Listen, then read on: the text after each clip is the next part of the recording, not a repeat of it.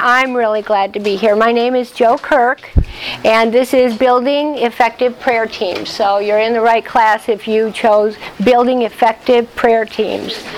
And um, I'm just very grateful. The song was saying, When you pull me closer, I come to life. And that is so important. We need to come to life. We need to be alive in Christ Jesus and experience our aliveness. And in this work He's called us to do from so very long ago, we're going to be able to experience our aliveness, our passion, our fervor, our ministry, the vision God's given us, and the mission He's called us to do. So I just would like to pray with you and we'll get started. Father, we thank you so much that you are an awesome, loving, uh, faithful God, a trustworthy God. And Father, you've given us so many dreams and plans and hopes in our heart. But Father, mostly you've designed us to worship you. Father, not because you are some egotistical God, but because you know the value of your own self to us. You created us for yourself. So, God, we thank you for this teaching. We thank you, God, for how you're going to show us how to build effective prayer teams. And, Father, we ask it all in Jesus' name. Amen. Amen. Well, I have been praying for you people, so I feel like I kind of know you already, so I'm really glad to be with you. And um, I want to thank Pastor Larry Bogenry from Willowick. Uh, well, he's from Willowick. I'm from Willowick. And I just found his church. We're in the same city. I'm five minutes away. And here I am already. It's, what has it been, three months? And so I just thank God because you're not an audience. You're a people packed with gifts and and vision and you're locked and loaded. You're ready to go, but we all need instruction. We all need the Holy Spirit guidance to get us there. And So I just really appreciate the opportunity. And we talk about relationships, and um, the relationships Okay, that would be in the next flick. Um, that we have are so important. And we always say that it's not a religion, it's a relationship. But as we do what God's called us to do, we're going to find that there's enhancements to the relationship. And I really feel that building a, an effective support group, a prayer group, a group that will intercede is going to be part of the enhancement of our relationship with God and others. It's just so powerful to engage with people and work with people. And um, I think it's a beautiful endeavor working with people of prayer, and the body of Christ is really just raising itself up in prayer. And um, Pastor just taught on um, igniting your prayer life and just evaluating your prayer life. You got to see him if you want to know how to do that because there's nothing. I hope they tape that teaching and put it somewhere because I mean the body at large, the body of Christ at large needs to hear it, and. Um, so I'm just very grateful to be here, and I'm thankful to God that we have a way to go. You know, we don't always know how to do a thing, but our God knows. He knows everything. And there's several ways we can go. You know, if you're going to Chicago, you know, there's a lot of ways to get to Chicago. Um, I'm the kind of person, you know, the um, shortest distance between two lines is a straight, two, two place dis- is a, you know what I mean, is a straight line. And so I think that God sometimes intervenes if it's not a straight line, there's a reason. There's a reason that we may go a route to this place or that. And so I was looking up different ways to build teams. You know, team building is a big deal right now in the business world. And there's a lot of people that are engaging in their companies with, you know, team building and different things that they're doing in team building. You know, they have their points that um, just really are important to them to build up uh, a working, functioning, well oiled machine kind of team. And that's important. But at the same time, You know, I don't have the time to go on a scavenger hunt and this and that. And that's great if your church goes on a scavenger hunt or if you like to build teams that way. That is just whatever works for you. I'm just going to suggest some things because that's, I think, what God called me here to do. Excuse me. So I looked up ways in the secular world that they're actually getting some work done. And like I say, if it works for you, that's a big deal. That's a good thing. But one of them was um, forming, norming, performing, and transforming. And then there were a host of um, developmental interventions, procedures to execute. And I thought, geez, you know, I don't know if I had time for that, you know. The Lord may return tomorrow, and that won't work. And another one was, um, let's see, commitment, accountability, conflict, trust, and results. I thought that's not a bad thing. All those things are great things to have in a team, a working team. And at the same time, it's kind of more about what God is doing than what we're doing. It's more about where He's taking us and leading us and showing us to go. And if we're stopping to count the numbers and we're stopping to, you know, hit the bullet points and make sure all our ducks are in a row, it may just be that we'll miss Him. And we don't want to do that. So, can we do the two streams? Can we balance it and can we go forward and not miss what the Holy Spirit is saying? And if you want to implement something, please do because I mean, I looked these words up. Norming was very interesting when it comes to building a team. Um, I'm not going to go into all of them. They even at the, the second one said transforming, and I thought, hmm, transforming people in business. I don't know if they'll ever get to Jesus and the kind of transformation that He's offering just by throwing that word out there. You know, there's a road to transformation. It has to do with um, confession, forgiveness, uh, reconciliation, you know, redemption and transformation. So we got to stay on that road and keep those things in our life. And, you know, forgiveness is a big deal. And, you know, if you're going to build a prayer team, you are going to have to do some forgiving.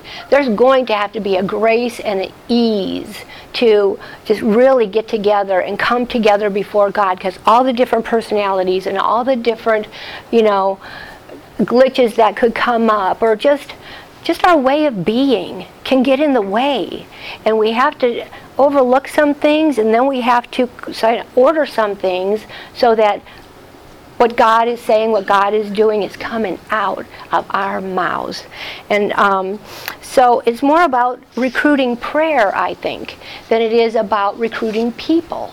You know, we want a big old prayer team, and that's great. But, you know, Jesus, I mean, he was going to the cross, and he had these couple of guys, and he's like, pray for me. And what'd they do? They fell asleep.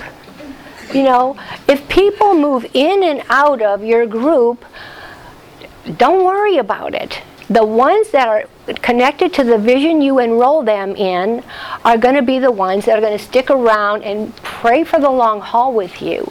And it's going to be fun. And that's part of my motto. I tell everybody, my clients, whoever, if it ain't fun, we ain't doing it. So, you know, there's a there's a war. We're in a war. But God wants us to enjoy our lives. There's joy to be had in connecting with people like we're going to. And um, Francis Frangipane said something, I think this is especially true with intercessory prayer. He said, um, when you're in the throne room, that we have to go from intellectualizing God's Word to being impregnated by it.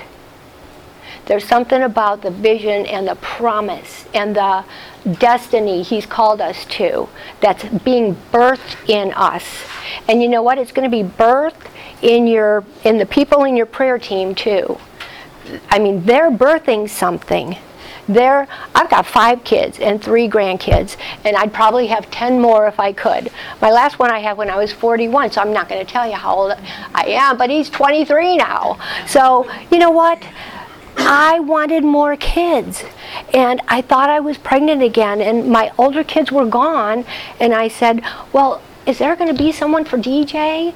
And oh, I was like, oh yes, there's going to be someone for DJ. I didn't care if I was going to be, however, Methuselah when I was birthing this baby. I just wanted the baby. And um, it turned out that I was not pregnant. I wasn't pregnant. And I was walking down the sidewalk one day, and I heard God say, you will be birthing many things. And it just comforted my heart because I knew that He would bring me people and He would bring me precious things to take care of, to raise up. And I was really glad about that. So I was watching Chuck Pierce. He did a uh, teaching on who are you and he was explaining religion and like we said it's not a religion it's a relationship and he was explaining how religion destroys revival Religion destroys your relationship with God and your relationship with others. And who are we called to love? God and others. But if we get legalistic religious and, you know, try to dot all the I's and cross all the T's, it's going out the door. It's flying. And um, we don't want to do that. We, you want to spend yourself and do, um, you know, your five point raise up a team, please do it. If it works for you, I want you to go for it. But I don't want you to be tied to some formula or method to build a team. And in Isaiah 49 4, it says, Then I said, I have labored in vain, I have spent my strength for nothing and in vain. That's a tough place to be. And then he said, Yet, surely my just reward is with the Lord, and my work with God. Our work is with God. If we're not working with God, don't bother doing it. You know, don't build anything. If you're not working with God on it and breathing with um, prayer into the vision and let the Holy Spirit hover over it, it's not worth it. It's too it's too exhausting.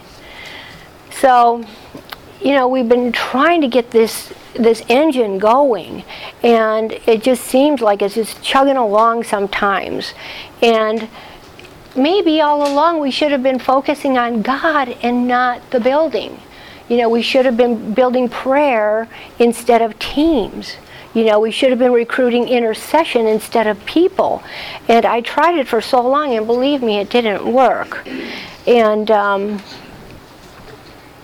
so Francis Frangipane said God's ultimate goal is the consumption, or no, I'm sorry, consummation of all things in Christ. So God's goal is just this consuming fire that just kind of burns until all things are a sacrifice to the Lord, that it's we're ministering to the Lord, and then we'll minister to people well. And it says to he said to walk with God is to walk a path of increasing surrender and trust. And I really pray that you put that at the top of your to do list or your journal or whatever you really go to regularly. Sometimes my regular go to lists are all over the house and I can't even find them. But find a place where you're going to just work with increasing your surrender and your trust to the Lord. Get on the mat with Him until you get it right. And then He also said, when you find yourself more drawn to prayer than promotion, more toward humility than hype, you are being prepared by the Lord for the glory of God. You know, we don't know that these character traits, these little things that we walk in, are going to be so profound and impacting, but they are. So that's where we're heading. We're lifting up Jesus because he said, if I be lifted up, right, I'll draw all men to me. How hard is that? What do we have to do? We don't have to exhaust ourselves. We're lifting Jesus. And sure, the work gets tough, but you know, when we're moving in the right direction, it's it's working. So we got to break out of that mold and do the two streams if you want, but make sure we're just spirit and truth. We're connecting in both that love and that truth that God's um, provided for us. And sometimes we can be really good at cleaning the outside of the cup. You know, I I can be really good at cleaning the outside of the cup. So we say we're in a prayer ministry and it's not really happening. But God's working on the inside of the cup. He's working on who we are. And so we don't want that religion to get in the way. We want the relationship to stay in place. And when your relationship is staying in place with the people you love, that you see carry the same vision that you do, it's powerful. So I want to read a little, let's see. Mm. Excuse me. God is a rut buster. If we ever get in a rut on these things, He just comes in and He'll, when we're working with Him and our relationship is tight and we're kind of following His ways, He will absolutely come to our rescue. If we fall in a ditch, He's going to dig us out. If we stumble on a rock, He's going to lift us up. And I saw something one day, and I just would like to share this with you because it was so precious to me. So think about where you're going, what God placed inside of you, the seed that's growing, and what that's going to look like. Because um, I think I've been doing this, well, I'll, I'll get into that a little bit, but it's only grown better. There's nothing to fear or dread or, you know, there's, there's just a better thing going on every time you're in it with God. So we're talking about coming out of the box, right? And um, life in Christ Jesus doesn't always only call for us to be open and transparent and willing, but on any given day, God will just call us to move, to shift. And there's like 360 degrees in a circle. And if we're going to shift, shift from the world's ways to God's ways, or whatever He gives us, if He gives us some of that, fine. But then there's things sometimes things have to change and they're not always comfortable so 360 degrees in a circle right and say the center is the heart okay so you're out here and you're trying to get to what god wants okay effective prayer teams effective intercession what he wants to bring to the table to be prayed for decreed proclaimed you know just you know annihilate the works of Satan with his word. However, it works, the heart of that thing, it's just not happening, and you're feeling like it's not working. All you do is you shift, make some changes, figure out with God what it's going to take. You shift one degree, and you go again, and you try again. If that's not working, shift, go again. One degree, just change something, but don't stay stuck. Don't stay in a rut. Don't stay in a place where the devil's going to talk you out of what God gave you. Just don't do it. And so he calls us to move. And some days, it's not necessarily our nature. We don't stop ministering to the Lord and listening to his heart, but we may need something different. And this time, maybe something more. Something maybe that's not a part of our makeup. We're supernatural. We're three part beings. We have needs to be met and we're growing. And to grow properly, it, it's important to have what you need spiritually and it's important to keep on growing. So I was in a doctor's office one time and I was reading a magazine and the article, um, this monthly article, was called Rut Busters. And the intent was to help people break out of the particular brand of stuckness that they have. And a woman had submitted this article to this magazine, and they go ahead, they went and put it in their magazine. The article stated that she had been eaten a persimmon about two weeks before, and she wrote in. You got that one?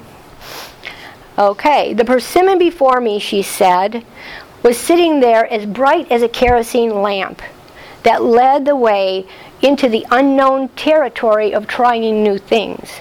I remember a friend had given me one 15 years ago, but that was the last time I had one, so I decided to try again.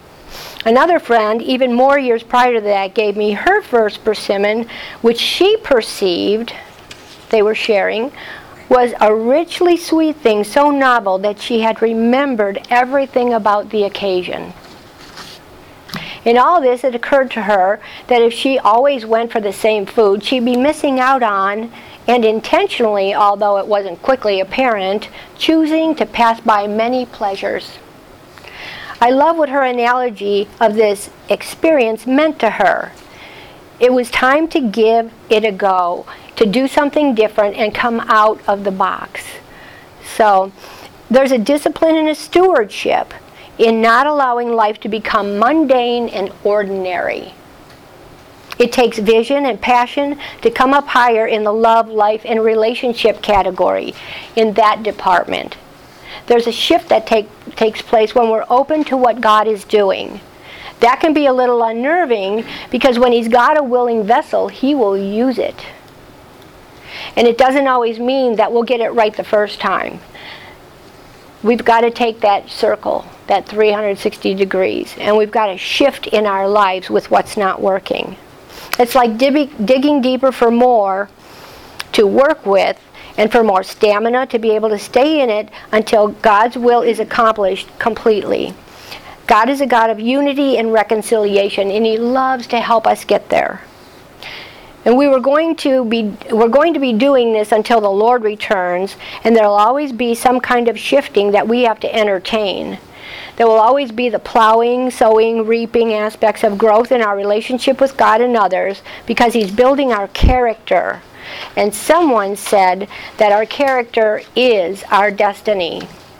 Hebrews 11:6 says, "Without faith it is impossible to please him, for he who comes to God must believe that he is and that he's a rewarder of those who diligently seek him." You know, what greater purpose do we have in this earth?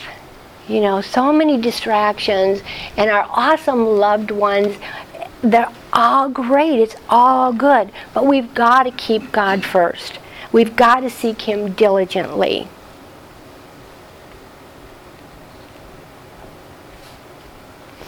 For us, this process can bring great satisfaction and even many pleasures beyond our wildest dreams, although it may not be quickly apparent, right? But simply by faith, knowing that you are ministering partner with the Lord Jesus Christ Himself, and something good is always going to happen, maybe not at first, but He's a rewarder of those who diligently seek Him. And if you'll show up, and be open and ready, He will do what He has promised.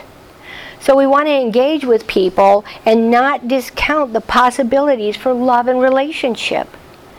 And we know that without warning, things can kind of go off track for one reason or another, and we're kind of left scratching our heads because things do go south sometimes. They do shift in a wrong direction. They just take a turn, and you feel like you're spinning out to nowhere, man land. But Jesus is very good at what he does and trust him because he's the best mess cleaner upper we'll ever know. He can take care of our messes. He can take care of the thing that looks like it's it's gone south and it's never coming back. That's not true. The devil is a liar. The devil's a liar in our life at every turn. So I don't care what you're dealing with, if it's your health or work or whatever, uh, relationships, your marriage, your kids. You know, for healing, even, one of my favorite prayers is the devil is a liar. I was just in the hospital because I took the wrong um, pain medication. I took an Aleve and three cups of coffee and it just caused this, you know. Well, I've always wanted to know how my heart is. And I know generational things can't stop, can't come on me because the bloodline, I drew the bloodline a long time ago, and I'm not letting them come on me. I have authority over my body, it's God given. You have authority over your body and your kids and everything else, and you need to to speak that into the air, speak that over their lives and over your life. Well, God really blessed me. I got a little rest, a little relaxation, and I learned that I have a good heart There's no blockage, there's no damage. My left ventricle, your pumper, is in excellent condition. And I thought, God, how did you do that? If you have a concern, He's coming to you. He's coming to you. He's going to minister to you. He's going to let you know what's going on. You know, we just, my husband and I were eating healthier. It's, it's been a whole good thing. Don't wait till something happens, but it's just, it, the plan is working. So we engage with people. Like I say, we don't discount any opportunities or any possibilities because we're lovers. God called us to love. And, um, people still need people. There's just no way out of it. Sorry, guys, we can't sit on the back seat or isolate, or and we all do at times, or else we're extroverts and we're just wasting our time because we love. That's more my style. I love. My husband said one time, "Joe, you really know how to work a room," and I said, "What? I, I didn't." Want to work a room. I didn't plan to work a room, but I love people. I love to catch up and be with them and hang out with them and see where they're at. Um, so the rut buster today for us is to allow God to work in us to remove the proverbial box and out of our comfort zones and learn what these experiences offer us because there's something there. It's like you're going to a candy store. Even if you're in difficulty, wait. Adversity is a gift. I tell my children that all the time. God will turn it into something good, just like He did for Joseph. You know, Satan meant it for evil. Guess what? God meant it for good. He's all good.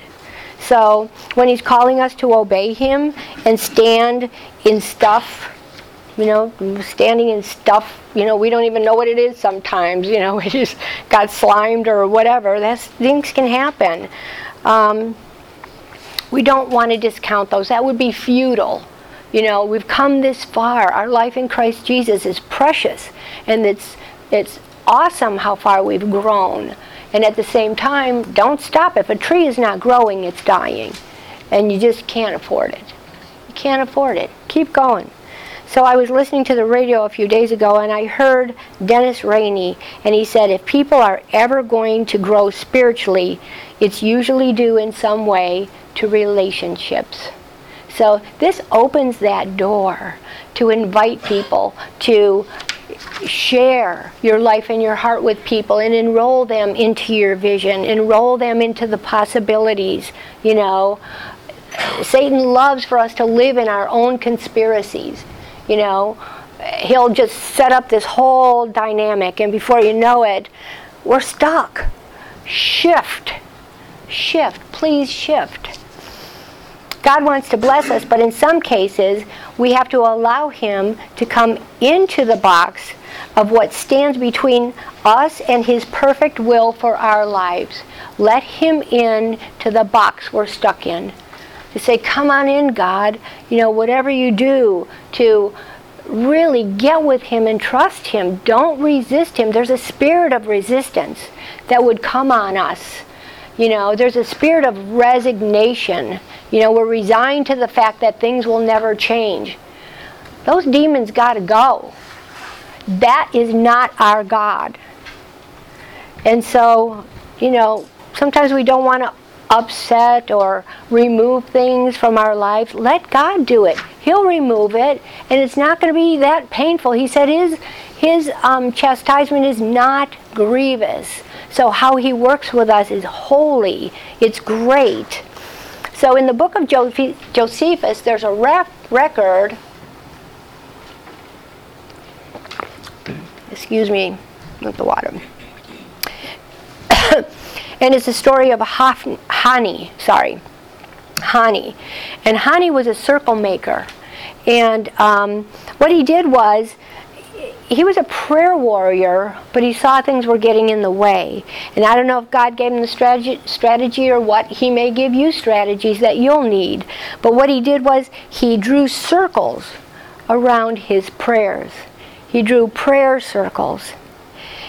And he would draw prayer circles around his biggest dreams and his greatest fears. And he just would not let either control him he was bound and determined to not be controlled by the vision or the fear of it. And we've got to get to that place where there's not a controlling spirit in our lives. There's not a spirit of resignation in our lives, resistance. You know, I mean, that resistance comes up when you go to read the Word of God. It's God's Word, you know. And sometimes we're busy in that day, you think you can just, ah, not today. You know what? The Bereans were so sharp because they daily studied the Word of God. It only makes sense. We complicate it. So the fears, define them, and then kick them to the curb. The dreams, ask God to breathe on them. Ask Him to just breathe on them. Journal, pray, watch. Please look. Look with your spiritual eyes. You're going to see what He's saying. He's not going to keep it from you. He won't withhold things. That's not God. Love does not withhold things from you.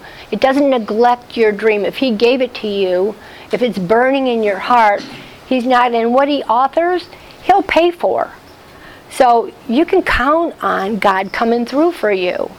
In 1978, I heard God speak. Here's what He said I'd been in the Word for about three years, and I've loved God all my life. I was born again at seven years old. And I just knew it in my front yard. Not a big deal. I just knew God and Jesus Christ were going to be part of my life. And I heard him say, You will pray for presidents. I kind of like politics. Forgive me, okay? Please, forgive me. But I love policy. I love righteousness. I love when they come together. And so when he said, You will pray for presidents, I, boom, what does that mean? I didn't get it, you know. And even when I was prophesied, You're an intercessor, you know, I didn't get it. What's an intercessor, God? And please, you mean you're going to take this great big personality? You guys don't know me, but those who do, and stuff it into a closet? I don't think that's going to work for me. But God is God, and He knows how to bless us as we go. And I will never regret the day I ran into Capitol Hill Prayer Partners. I found an email online, and it was precious. And they were praying for things in the government. They were praying for where it was going south and where it was on track. And how righteousness could be implemented because this country was founded on righteousness. You know, our Constitution, we lift up God in the very first sentence. So, you know, I'm happy to pray. And so since 2006, I've been praying for all the presidents. You know, just they need prayer they're they're you know they're in a mess. There's so much gridlock and there's so many things that you know whatever even in our in our homes we can have wasteful spending. Well when you're collecting you know 300 million people's tax dollars it's not easy to figure things out. And so we just prayed and prayed and prayed and i finally got um, a little more involved and i sent an email and i said you know i see this in that and so I got an email back. Uh, would you like to join us? And I said, great. So we started praying, you know, on Thursday nights, or we did some um, prayer strikes, or we even did, you know, all night prayer, or uh, once a month, different groups and networks would, uh, Aglow International, or Venezuela, or Israel, or um, I had the 27th prayer shield after a while, and Israel had the 28th. And we would just get on a conference call and pray, pray, pray, pray, pray. And it was the most amazing learning experience I've ever had to pray with people who were who could teach me how to pray and get me up higher and um, just higher closer to the throne room where there's actual legal things going on because jesus christ paid the legal price for the lives of mankind should they choose him and i was just so excited and um, I finally started editing for their newspaper. We would pray into the news feeds and we would um, put declarations out there. Learn. You know, get resources for declarations because they're so important. Decrees you can do from the Word of God.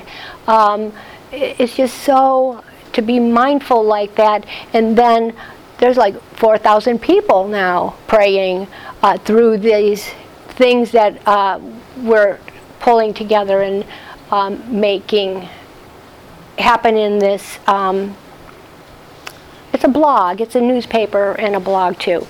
So. Um, it was just a good experience and then i went over to dawn breakers which is a 5 a.m prayer call and we implemented things like this along the way. And there's so many things uh, we did you know we didn't meet each other for so long and finally we said we should get together. You know we've known each other for six years or something like that. So we got together at one of the gals houses in maryland right on the potomac river. Well that's where fort washington is and that's where she lives. So we went up back and forth. We ate in the Senate office and we um, went to the Senate library. You have to have clearance to get in there. And she got us in, and it was just like we saw the very first document that George Washington wrote to Congress. So there's a um, video. Did we do that video? Okay. Well, Lance Wallnau talks about the seven mountains of society and how important it is to understand that these mountains, just like Caleb took the mountain, he was 85 years old. We can do this. And their business and um, entertainment, arts and entertainment, that whole mountain is owned by the enemy. It's owned pretty much by the devil. He runs the show. He's bringing filth through the mountain. And, you know, I mean, when is the church going to take that mountain? The mountain of religion, you know, the whole church thing, and there's over 4,000 denominations, and not all of them have anything to do with Jesus. You know, there's um, the mountain of education. Look what's going on with the educational world. You know, it's a horror show. And so, and there's a couple more, but you know, you can look up Lance Wallnau You can look up a lot of people, and you can start learning about this because pretty sure that your ministry is going to tackle one of those mountains. And you know, God's given us His strength to do this. We don't need ours. He'll use us. He'll work with us. And His ways are higher than our ways. Well, previous to that time, um, that I've been with these groups and these precious, precious people. We know one another. We hang out together, and to be together was such a big deal. You know, you're going to love on your prayer groups, and they're going to love you right back. It's just going to be amazing. I was in more of a team building thing that was uh, by the book, let's say. And that was kind of really rough because I don't know what happened but you really have to have prayer yourself prayed up uh, to even take it. And and it was just a time when I think the church was trying to figure some things out. And I mean there were some people that didn't understand what we were doing. And so we'd all get together and do something say for a pastor or something. And then for some reason instead of doing it on Tuesday I was a prayer coordinator, and they did it at their house instead of at the church. They did it at their house on Monday. And I'm like, well, what's that about? And then you weren't allowed to have the friends you were with. You know, the spirit of control that Jezebel got in to the church. And it was very, very rough. And in order to continue to love and not leave the church, I had to navigate through a lot of junk. But you know what? God gives us the wisdom, the tenacity, the strength, the determination to not act like the world, to not let entities run us around and and um, so what happened was I said God I'm not leaving. I'm not taking my light out of this church. I'm not going to do it. I'm just going to stand in this. And it was rough. It was hard. You know you ever get slimed? That's what was going on. It was a huge battle. And um, so I just stood back and I watched how these ones that weren't kind of in the vision, they were really struggling. And I just prayed and let God do what He was going to do. And one Saturday morning, I was on my knees, and He said, I want you to leave that church. And I was like, I, I was not expecting that. I just didn't see it coming. It was tough. And I said, Really? I said, if you want me to leave that church, you need to give me more than one confirmation. And you can do that with God. You can put, put him uh, his feet to the fire. He doesn't care. What you need, he will bring. And that weekend, I got three confirmations, and every single one of them aligned with something about the Pony Express. One came in a movie, one came in an email, and I forget where the other one came, but I documented it anyway, three times he and then he spoke and he said, "I'm sending you out like the Pony Express with my message." And if you remember the Pony Express, you couldn't hold those people back. They were determined the mail must go through. And I was just so charged. I said, "I can go." Well, there was a lot going on in that church, and so what I was able to do was forgive, let go, and bless bless every single one and tell them all the good things they did for me, all the good things I learned at that church. I wasn't going to trash anything or anybody. And so you just really have to. Moses and Elijah, they went up to Mount Horeb and they went with so much despair. As a matter of fact, Horeb means, let me see, it means desolation. And so they were both on that mountain when God was working with them. But God wasn't there because of desolation. God was there because. Let me ask you a question because I'm listening to you. How many prayer groups are you in? Um, right now, I'm in one, and we'll answer questions after this. Okay. But um, that was a former prayer group, and the one I spoke before that, that is the now prayer group. Um, but thank you. Um, see, God wasn't bringing more desolation for that for them. He wasn't bringing more of that. What he was doing was he was bringing them to a place of new beginnings on Mount Horeb. And things changed if you look at the record. He was connecting with them for the vision. And so that's important to know that God shows up with his higher ways, his higher thoughts. And um, there's so many things going on in the earth right now. Pastor was talking about human trafficking, and it's a 150 dollar uh, billion dollar business right now. Ten years ago, it was 80 billion. Hmm, it's growing. And um, New York, what are they doing? Babies are coming out of the womb, and they write up a bill and sign it. We're just going to kill them. If they're still alive, not for long goodness, that spirit of murder is what got this country in so much trouble, all that bloodletting to begin with. So we really need your ministry. We really need your vision. And I pray you don't give up because it's so important. And even if you start with little things, you don't have to implement everything that's being said today or everything you've ever heard on prayer teams, but implement what God's showing you. It's going to be important.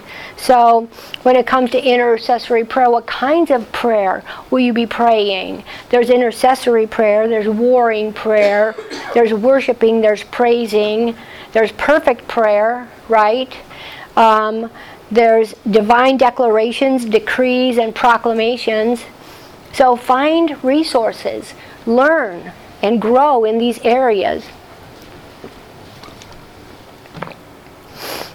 I look forward to this 5 a.m. call I'm on now. I just like, I can get up, I just look forward to it. And things come up. But God's still God. And you just stay in it with Him. And it's so interesting. So, that circle maker, we have to remember the dreams and the fears, they don't control us. And at the same time, the decrees and the declarations, we need to be in it. And um, I bought a book, and it is um, my prayer team leader's book that she wrote. She spent 25 years on Capitol Hill and with Aglow International, and she's an awesome prayer warrior. She's a writer and she writes decrees and declarations. And I would just like to share one with you. And um, go ahead and write your own or borrow somebody else's for a time. But you know what? There's something about, uh, Graham Cooke calls it crafted prayer. Well, you get the prayer, you get the goods, you get what, what's needed to go forward. You craft the prayer, and every prayer after that is a thank you, Lord. Thank you, Lord, you're answering this prayer. So, here's some of the prayers we pray. We call the church to awake and arise. Awake, awake, you who sleep, come, arise from the dead, and Christ will give you light. Arise and shine to be the light of the world you're called to be. And these are all documented with Scripture. It is written that the gates of hell will not prevail against the church. Mighty God, empower your people to stand against the tide of evil that seeks to overwhelm us and take this nation back for you. And help us to take this nation back to, for you. We call forth the triumphant reserve to stand in apostolic alignment as the kingdom advancing, society reforming, governmental force you've called them to be. We cry out for this nation to be one that is exalted by righteousness and whose God is the Lord. We declare justice the measuring line, and righteousness the plumb line over this nation. And we declare over America that the Lord is our judge, the Lord is our lawgiver, the Lord is our king, and he will save us. We speak to the gateways of our cities and our nations. Lift up your head, O you gates. Be lifted up, you everlasting doors, that the King of glory may come in. The Lord strong and mighty, the Lord mighty in battle. O Lord of hosts, arise in our midst so your enemies will be scattered.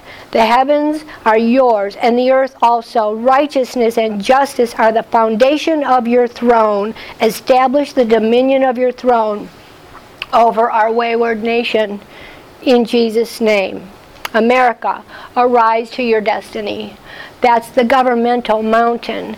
And, Pastor, I brought this for you. It's called the Overcomers Handbook of Kingdom Proclamations. By Barbara L. Potts. Yes. and thank you for inviting me here. Almost done. There was a man in the Old Testament, his name was Phineas. Now, he's not Hophni and Phineas, Eli's kids. He happens to be the son of Eleazar. And he went to town and he decided, well, I'll just read it to you. Numbers 25. Now Israel remained in Acacia Grove, and the people began to commit harlotry with the women of Moab.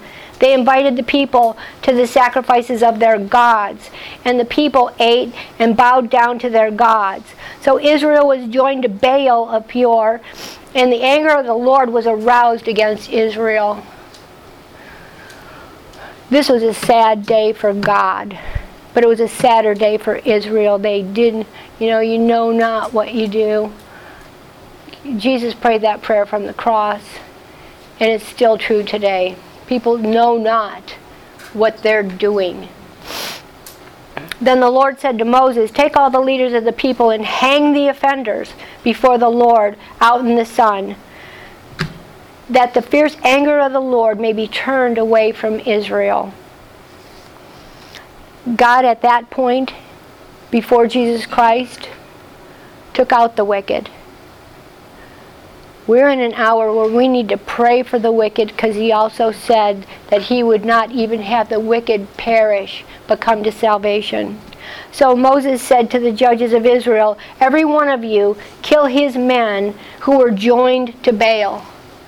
Baal is an entity and it's ruined so many people's lives. And indeed, one of the children of Israel came and presented to his brethren a Midianite woman in the sight of Moses, in the sight of all the congregation of the children of Israel, who were weeping at the door of the tabernacle of meeting. Now, when Phinehas, the son of Eleazar, the son of Aaron, the priest, saw it, he rose from among the congregation and took a javelin in his hand. And he went after the man of Israel into the tent and thrust both of them through, the man of Israel and the woman through her body. So the plague was stopped among the children of Israel. And those who died in the plague were 24,000. There was a plague on Israel because of this behavior. I think so many maladies in America and around the world could be cleared up if we just honor God. And you know, for people to be so self serving and self righteous and self made, we were created by a loving God. We don't have to make ourselves, He'll make us into something beautiful. We just walk with Him, we just honor Him, we know Him. We know Him from His Word, and then we know Him by His Spirit. 24,000 dead. And the Lord spoke to Moses, saying, Phinehas, the son of Eleazar, the son of Aaron, the priest, has turned back my wrath from the children of Israel, because he was zealous with my zeal among them. So, excuse me, I did not consume the children of Israel by, in my zeal. Therefore say, Behold, I give to him my covenant of peace, and it shall be to him and his de- descendants after him a covenant of an everlasting priesthood, because he was zealous for his God and made atonement for the children of Israel. You know, God is faithful, and He'll rise up someone to get the job done. So we pray on our call a lot that the Spirit of the Lord, the zeal of the Lord would rise up in the church like it did in his servant Phineas. And that they would go out and rescue people from wickedness and evil. So, like I say, you're birthing something. Just enjoy it. Enjoy the journey. I know the transition can be really tough. You know, the birthing pains can seem unbearable sometimes, but it's just something we'll get used to as we go because the church really needs us. Our culture needs us. The culture in this nation has just been so decimated and degraded and stomped on. And please look up, I think it's called The Road to, do you remember the name of that, Pastor? It's in your phone. That one email, uh, YouTube. I'd like to. So, like I say, take it slow, implement your intercession, then you'll do great. And um, in our prayer team in the morning, we start with communion and then we go straight to Psalm 91. We read it in different versions because we like to. I like it. I'm a King James version ver- person, but I really like the Passion Bible, um, Psalm 91. It's precious and it's strong, it's powerful, it's impacting.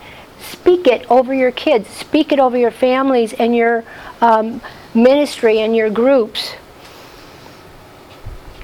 So then we go into prayer and intercession for the president, the cabinet, the Congress, the Senate, all of them, everyone. We just hit them. Local law enforcement, you know, things that are happening in other countries that affect America. We're just like, keep going, keep going. Look at the aspects of your mission and your vision and see where is the prayer needed. You know, you need to just look at that. And um, so then we go to, um, and this is just our group. Start small. You ever hear that song, Dream Small? You know, just start with what's working for you. But um, let's see, Mary, our precious Mary, she does divine appointments.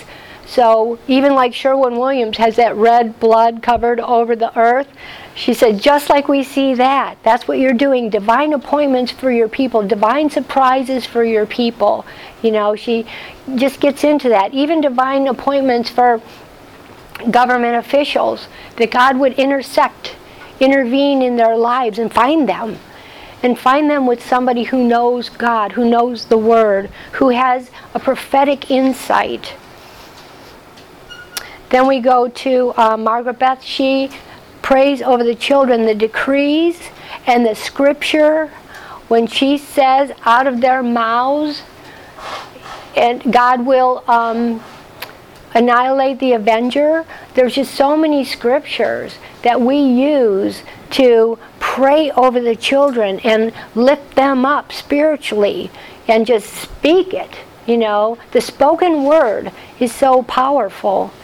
Um, Barbara prays over the loss in Jeremiah 24, 5 through 7. That's a powerful prayer that he's building them up and not tearing them down, that he's planting them and not plucking them up. And they'll come back to him with their whole heart. And I am the Lord, they'll proudly say. I am the Lord's. And that's just a, an awesome thing. And then I pray my vindication pl- prayer. And if you'll close your eyes with me, I would like to pray that. Father, you are our vindication. Isaiah says, You don't just vindicate, you are our vindication. And Father, you always, always acquit us. You, uh, you forgive us and you pardon us. Father, you avenge us. You even the score and you punish back your, the, our enemies. And that's what this word vindication means. God, you exculpate us. Father, you um, exonerate us. You lift us up and clear us from all wrongdoing. God, you substantiate us. You authenticate us and prove us out and verify who we are as lights in this world.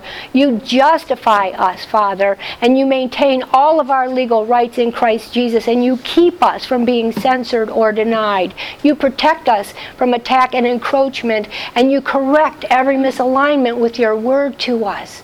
Thank you, God. You're an awesome God. And Father, there is no shame, blame, fault, guilt, condemnation, accusation, or charge that can stick to us because Jesus paid it all. And we receive that today. We receive it for our government officials, Father. Forgive them for they don't know what they do, Father. Lift them up out of the miry clay. In Jesus' name. That's our mountain. That's how we take it. Because God will always send in the Air Force before He sends in the ground troops. So pray.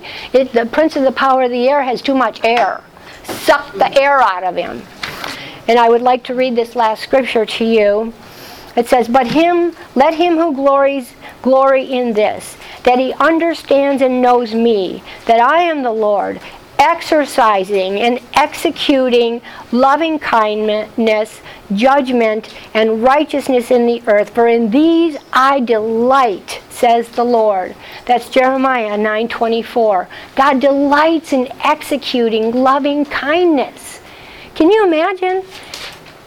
righteousness he loves we we rename gates we just call the gate over this or that that's really mucked up we call that gate righteousness and we say no enemy can track through that gate and travel and we say angels bar the door because angels hearken unto the word of the lord every word you speak out of the word of god angels are going to perform it. So, Father, we thank you for this session. We thank you, Father. Help us to hold on to everything that's good and righteous. And, Father, pray it back to you. I lift these people up, their mission, their vision, and their the uh, recruitment of intercessory prayer, prophetic prayer, and praises and glory back to you, God. Bless them and keep them in Jesus' name. Amen. Amen. Thank you. Thank you so much for being here.